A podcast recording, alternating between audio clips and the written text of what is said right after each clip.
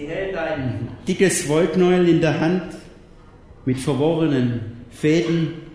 Und dieses Wollknäuel ist so verworren, dass es schier unmöglich scheint, den Fadenlauf zu erkennen. Und dann sagt sie leise, so verworren ist es gerade in unserer Familie. Wo früher ich die Fäden in den Händen halten konnte und was bewegen konnte, was knüpfen konnte, ein Netz der Liebe, ist es so, wenn ich jetzt an einem Faden ziehe, dass es an einer anderen Stelle einen Riesenknoten gibt. Und dann macht sie eine Weile eine Pause, so als ob sie ihre Gedanken sortieren möchte. Und dann erzählt sie eine Sorge nach der anderen und vor allem die Sorge um ihren Ehemann. Aber neben dem gab es auch andere, dass der Sohnemann irgendwie dumm macht. Und die Lehrerin sie einbestellt hat nach, in die Schule und sie sich fragt nach dem Lehrergespräch, was habe ich wohl falsch gemacht in der Erziehung? Wie kann das so kommen, dass das Haus zwar schön ist, sonnendurchflutet, aber eben noch nicht abbezahlt. Und der Mann, der hat ja auf was anderes gesetzt, der hat den Beruf gekündigt und das, was er neu gemacht hat, scheint höchst zweifelhaft, ob das überhaupt zukunftsfähig sei. Aber ihre größte Sorge gilt ihrem Mann und ihrer Ehe. Sie vermisst die Leichtigkeit und die Romantik, das Schöne des Lebens. Stattdessen Trübsinn, ein Überleben und dann der zerbrochene Mann innerlich, lethargisch, kaum mehr Antriebskraft. Natürlich, nach außen halten wir die Fassade. Und dann sagt sie leise, ich bin doch Christin. Wir sind doch Christen. Jesus ist doch auferstanden. Es muss doch eine besondere Art geben für uns Christen, damit fertig zu werden. Ich möchte fröhlich sein und ich möchte Anteil haben an der Auferstehungskraft. Aber zurzeit zerreiben wir uns nur. Das ist eine erfundene Geschichte. Und gleichzeitig könnte es die Geschichte sein von Simon Petrus Frau. Es ist ja immer so, wenn wir Männer eine Krise haben, und Petrus hatte eine Krise, dann tragen das die Frauen und unsere Familie eben auch mit. Und bevor ich mit euch gemeinsam anschaue, wie der Auferstandene so eine Männerkrise löst, der kriegt es hin, weil Jesus lebt, möchte ich zwei Vorbemerkungen mit euch machen. Die erste Vorbemerkung aufgrund der intellektuellen Redlichkeit, man muss sagen, es gibt andere Krisen. Man muss differenziert, sehr differenziert über Krisen reden. Das fasst womöglich nicht deine Lebenskrise. Es gibt Krisen, da stoßen wir an der Begrenztheit unseres Lebens. Da akzeptieren wir nicht, alles hat seine Zeit, dass wir auch Menschen sind in Raum und in Zeit und keine unbegrenzten Menschen sind. Da heißt es einfach loslassen und Ja zu sagen vielleicht dass im Alter die Kräfte nachlassen.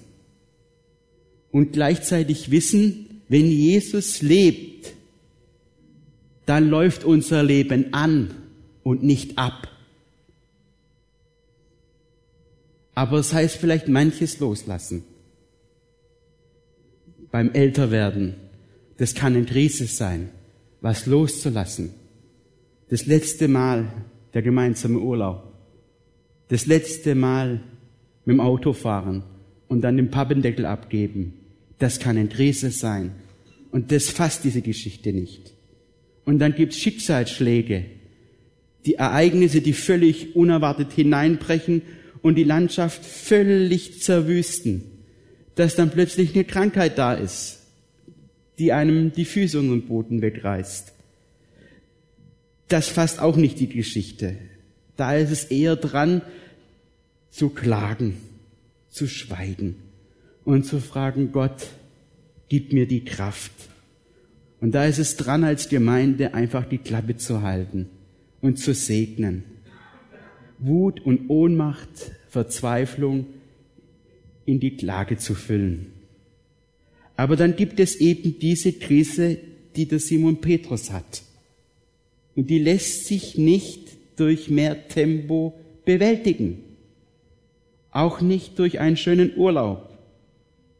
Da ist nämlich was wund geworden in seiner Seele. Der ist in sich zerbrochen, der Mann. Der traut sich selber nicht mehr. Der weiß nicht mehr, wo oben und unten ist. Und manche Männer kennen das. Dann kaschiert man und macht den Strahlemann, aber innerlich ist es wund. Innerlich ist man nicht ganz, nicht gesund. Innerlich ist eine Krise da, was Zerbrochenes da. Manche fangen an, sich zu bemitleiden, die anderen. Und dann kommt eine Opferrolle. Aber man hat nicht mehr die männliche Berufung, die Gott dem Mann gegeben hat, sondern man macht sich zum Objekt der anderen. Man ist aber nicht mehr Mensch, nicht mehr Subjekt. Andere Männer, die geben Gas aufs Gaspedal, machen sie Tempo, aber manches lässt sich nicht überwinden. Und dann gibt es solche Josef oder Jakob-Typen, die brechen einfach aus. Die brechen aus und fangen woanders neu an. Sie flüchten. Sie flüchten vor ihrer Lebenskrise. Aber die holt einen ein, die Lebenskrise. Ja, alle Männer haben eine Tendenz, wir reden nicht darüber und schon gar nicht öffentlich. Und was verboten ist, dass es irgendwie in der Personalakte auftaucht. Die Bibel dagegen redet sehr offen darüber.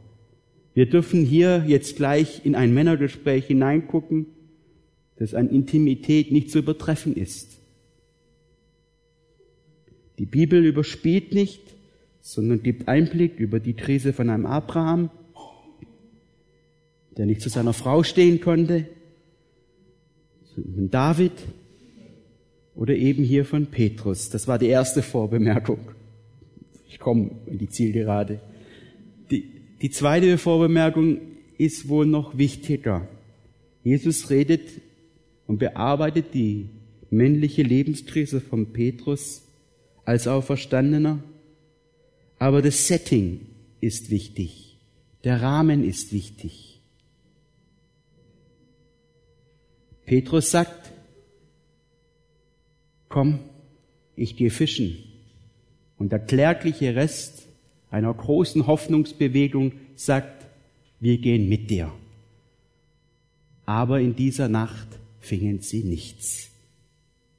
So hat Jesus gesagt, ohne mich könnt ihr nichts tun. Die Netze bleiben leer. Das Herz bleibt leer der Lebenssinn ist leer. Und dann heißt es, dass es Ostern wurde. Und am Morgen stand Jesus am Ufer. Am Morgen stand Jesus am Ufer und er gibt diesen Männern einen Befehl. Nee, nee, er spricht sie an. Kinder, habt ihr nichts? Kinder. Hallo Friedenshofgemeinde, Sprecht mal zwölf, elf Männer mit Kinder an. Kinder, habt ihr nichts zu essen? Dann werft auf die andere Seite aus. Und dann erleben sie, dass dieser Christus am Ufer ein klein wenig mehr Kraft hat wie ihre sehr berechtigte Frustration und sie ziehen ein Riesennetz an Land. Und dann wird gefrühstückt, aber nicht von dem eigenen Erarbeiteten, sondern das Feuer ist schon gerichtet, der Fisch, der brutzelt schon drauf und sie dürfen satt werden. Damit wollte Christus bestimmt eins vermitteln. Mein Reich macht nicht arm. Mein Reich nährt dich. Es nährt dich in deinem Menschsein. Und das ist der Rahmen dieser Geschichte. Jesus lebt Das heißt mit anderen Worten, er nährt. Er versorgt.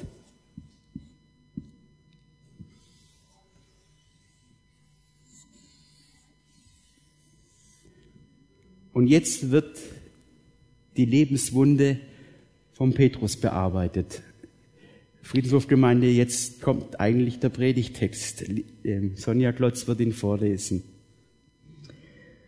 Johannes 21, Vers 15 bis 23, Petrus und Johannes. Als sie nun das Mahl gehalten hatten, spricht Jesus zu Simon Petrus, Simon, Sohn des Johannes, hast du mich lieber, als mich diese haben?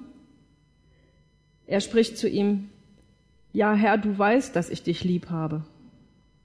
Spricht Jesus zu ihm, Weide meine Lämmer. Spricht er zum zweiten Mal zu ihm, Simon, Sohn des Johannes, hast du mich lieb? Er spricht zu ihm, Ja, Herr, du weißt, dass ich dich lieb habe.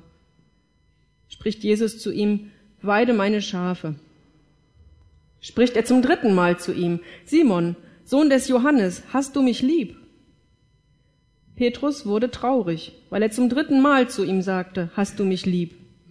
Und sprach zu ihm, Herr, du weißt alle Dinge, du weißt, dass ich dich lieb habe. Spricht Jesus zu ihm, weide meine Schafe. Ich sage dir, als du jünger warst, gürtetest du dich selbst und gingst, wohin du wolltest.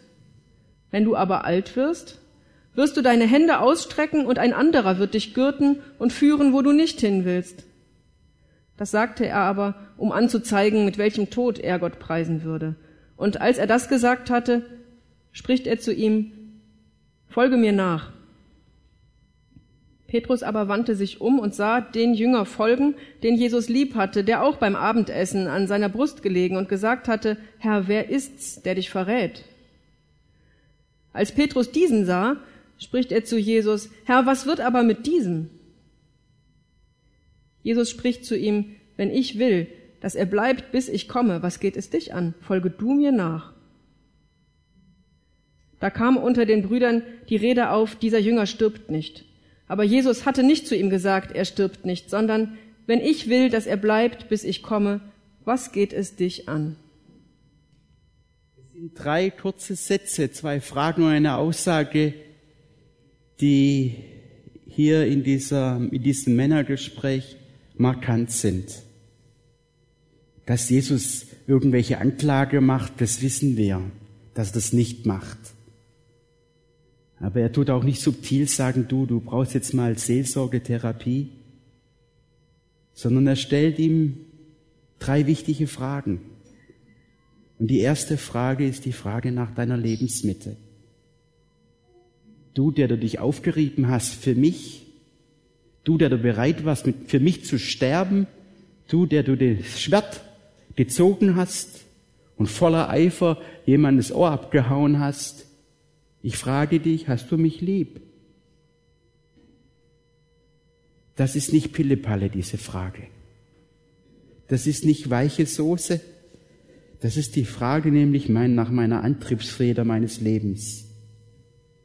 Und das mit der Antriebsfeder Kraft meines Lebens muss geklärt werden, um weiterzugehen. Muss geklärt werden auch bei frommen Leuten. Manchmal wollen wir etwas tun, um dazustehen. Unser ganzes Leben ist eine Konkurrenzveranstaltung, anstrengend und übersehen dabei, was wir mit anderen anrichten wir sehen es nicht mehr, was wir mit anderen anrichten. Wir sehen es auch nicht mehr, was wir unseren Familien damit antun und uns selber. Und Jesus fragt dem Simon Petrus, hast du mich lieb? Damit ist die Frage nach seinem Motiv, nach seiner Lebensmitte angesprochen. Es gibt eine Motivationskraft, liebe Gemeinde, die ist schön. Und die hat Kraft. Und diese Motivationskraft gibt immer wieder neu, auch im Zerbruch, wenn es nicht mehr attraktiv ist, wenn die Falten kommen, wenn die Unzulänglichkeiten mehr an den Tag herangesehen werden Diese Motivationskraft gibt Lebensfreude und eröffnet bis ins hohe Alter hinein eine Perspektive. Es ist die Kraft der Liebe. Die Liebe, die selbst den Tod überwunden hat. Es ist die vollkommene Liebe, die Jesus hier anspricht. Er redet von der göttlichen Liebe. Petrus, hast du mich göttlich lieb? Und hier antwortet nicht mehr der selbstsichere Petrus. Der Chagga, ich gehe mit dir durchs Feuer. Der antwortet hier nicht mehr. Es antwortet der zerbrochene Simon Petrus. Und er nimmt seinen Mut nicht voll. Er sagt, ich mag dich, das weißt du doch. Er antwortet nicht adäquat. Jesus fragt nach der göttlichen Liebe, die selbstlos ist, die alles erduldet. Und Petrus sagt, ich mag dich. Ich mag dich freundschaftlich. Und Jesus fragt wieder nach der göttlichen Liebe. Und Petrus bleibt an dem Stand, wo er ist, ich mag dich freundschaftlich. Und dann ist es der auferstandene Herr, der dann am dritte Mal fragt, magst du mich? Kumpelhaft. Und das kann Petrus bejahen. Und dann sind diese zwei wieder im Einklang. Die Vergangenheit ist geklärt und sollte mal in einer Krise, wo er wieder versagt, die Vergangenheit auferstehen. Dann erinnert sich Petrus an diesen Moment, an dem Morgen am See Tiberias. Es ist geklärt. Vertrauen ist da. Die Vergangenheit ist geklärt. Sie ist nicht mehr wund. Sie muss sicherlich noch ausheilen. Es muss sicherlich noch in den Gefühlen und im Verstand ankommen. Aber es ist geklärt. Und dieses Geklärte wird sich durchsetzen. Hast du mich lieb? Das ist das Erste. Und dann Jesus ganz kurz, nicht viel, weide meine Schafe. Lieb zu haben ist das eine. Das Wichtigste, das Schönste, jemanden anzuvertrauen, ist das andere. Und das war jetzt nicht nur das eigene Auto oder den Hausschlüssel in die Hand drücken. Kannst du vier Wochen bei mir oder Urlaub machen zu Hause sondern es waren seine Schafe, für die der Herr Jesus sein Leben gelassen hat, für die er gestorben ist. Das war seine Geliebte, seine Braut. Weide meine Schafe. Liebhaben ist das eine. Verantwortung übertragen ist eine, ist eine andere Nummer. Ich mache ein kleines Beispiel. 14-jähriger Hannes, pubertierend, aber schon in Manneskraft, ist unterwegs mit seinem Papa beim Heumachen. Wir hatten Hasen. Und Heumachen in Streuobstwiesen Oberesslingen, das waren lange, lange Wiesen und zwischendrin eben Moschbäume. Und mein Vater, klar, hat den großen Balken mir verwendet und ich musste dann mit und dann mit der Sichel eben ringsrum bei den Bäumen sauber machen. Und ich, mir hat's angekotzt ohne Ende. Und mein Vater hat es gesehen und druckt mir, nimmt, macht die Kupplung rein und druckt mir den Balkenmäher in die Hand. Ein mega Teil, nicht vom Baumarkt, sondern Meter 50 vielleicht, Meter 60. Okay, vielleicht waren es nur Meter 20, egal, auf jeden Fall ein mega Teil. Und es hat richtig Spaß gemacht. So fast schulterhohes Gras niederzumachen mit diesem Balkenmeer. Und es ging gut. Bis, dass ich dann mal eine Kurve machen musste. Irgendwann mal war ja die Streuobstwiese zu Ende. Und dann wuchte mal dieses Teil um 180 Grad. Das habe ich nicht hingekriegt. voll auf dem Baum drauf und die Zähne, drei, vier Zähne ausgerissen, kaputt, der Motor ist abgesoffen.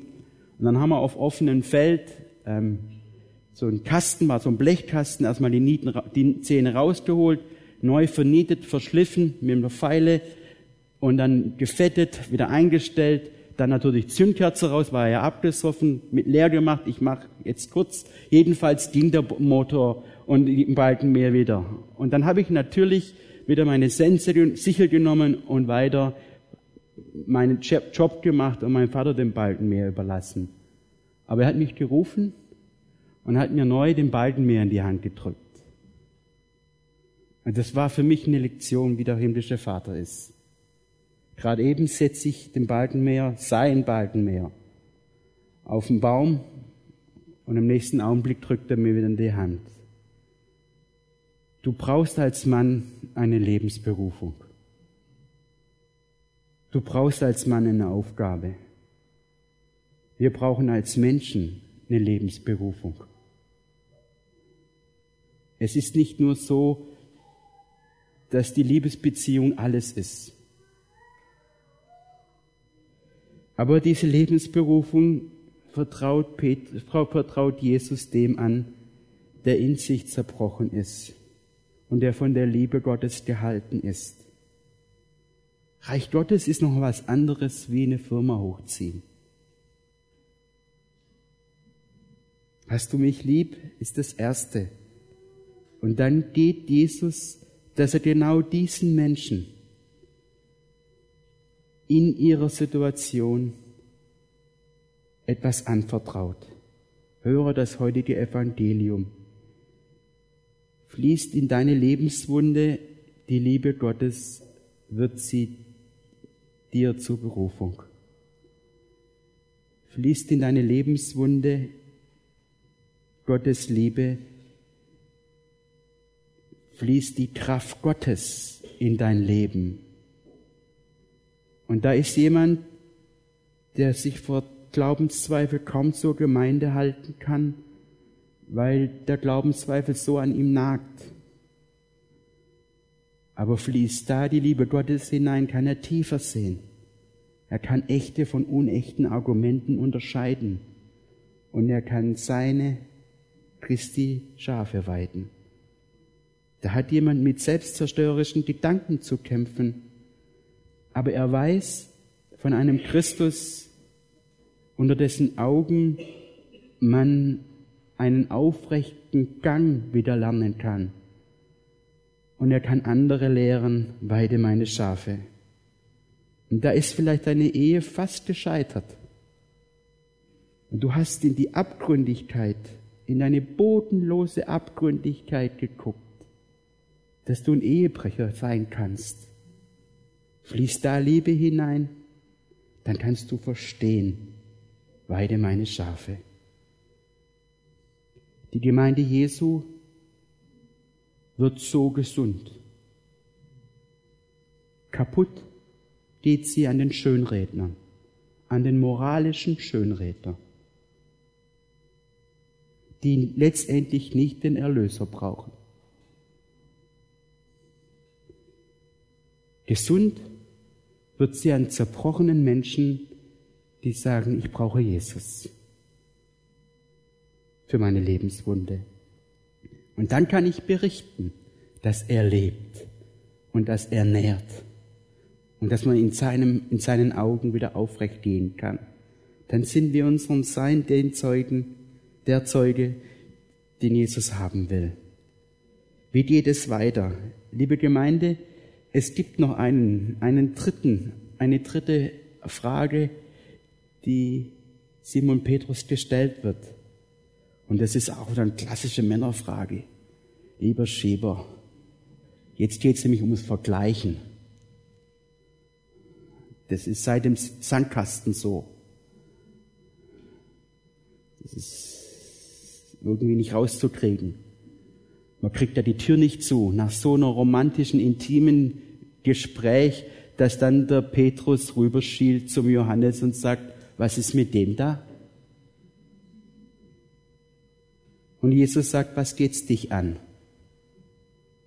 Was geht's dich an? Geh du deinen Weg. Geh du den Weg der Nachfolge. Für Petrus hieß es, mit aufrechtem Gang, mit aufrechtem Gang ins Martyrium zu gehen. Hätte das Christus nicht verhindern können? Wo war denn denn jetzt der auferstandene Herr? Durch dieses Gespräch am Morgen wusste, wusste Petrus eins. Jesus geht mit, denn er hat ja beauftragt. Jesus ist dabei. Er gibt Kraft, Mut und Freude. Liebe Glaubensgeschwister, deine Lebensführung ist Sache des Heiligen Geistes. Der Autor deines Lebens bist nicht du. So romantisch schön attraktiv dieser Satz ist. Der Schatten ist Verzweiflung oder Hochmut. Der Autor deines Lebens ist der Auferstandene. Keine Lebensberufung lässt sich deshalb vergleichen. Und unverwechselbar wirst du nicht durch deinen Erfolg, sondern unverwechselbar wirst du die, durch die Geschichte, die Gott mit dir geht, die Gott mit dir gegangen ist. Unverwechselbar wirst du durch deine Lebenswunde, in die Liebe hineingeflossen ist. Im Kopf wissen wir das. Aber wie oft verdrehen wir unsere Köpfe und schauen auf die anderen und wie viel Unheil im Leib Christi, wie viel Neid, wie viel Hochmut, wie viel Minderwertigkeit zwischen Gemeinden, zwischen Gemeinden und einzelnen Gliedern durch das Vergleichen. Es macht krank, die Anerkennung durch das Vergleichen nähren zu wollen. Geh du deinen Weg. Ich bin der Autor deines Lebens. Wie gelingt das? Dafür möchte ich einen Moment Zeit lassen. Das ist das dritte Mal, heißt es, dass Jesus sich offenbart am C. Tiberias. Und wenn es ein drittes Mal braucht, dann braucht es vielleicht ein viertes Mal oder ein fünftes Mal oder ein sechstes Mal oder eben diesen Gottesdienst. Jesus fragt dich, was ist deine Lebensmitte? Hast du mich lieb? Jesus klärt mit dir die Vergangenheit. Hast du mich lieb? Was ist die Antriebskraft deines Lebens? Es ist die Frage nach der Intimität deines Lebens, meines Lebens. Und dann sagt er, weide meine Schafe.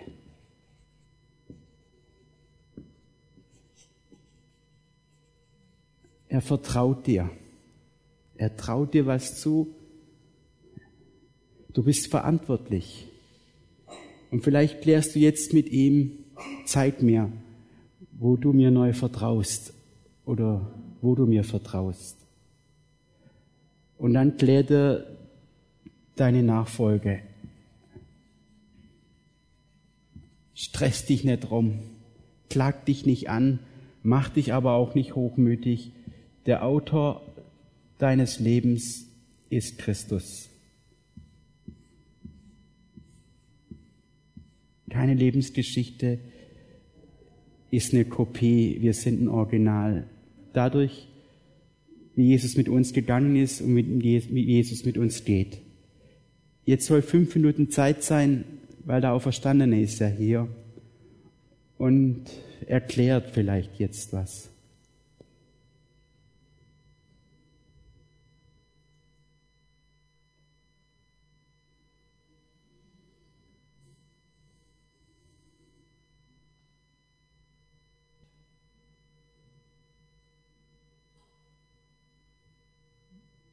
Ich bitte euch aufzustehen, wenn es möglich ist.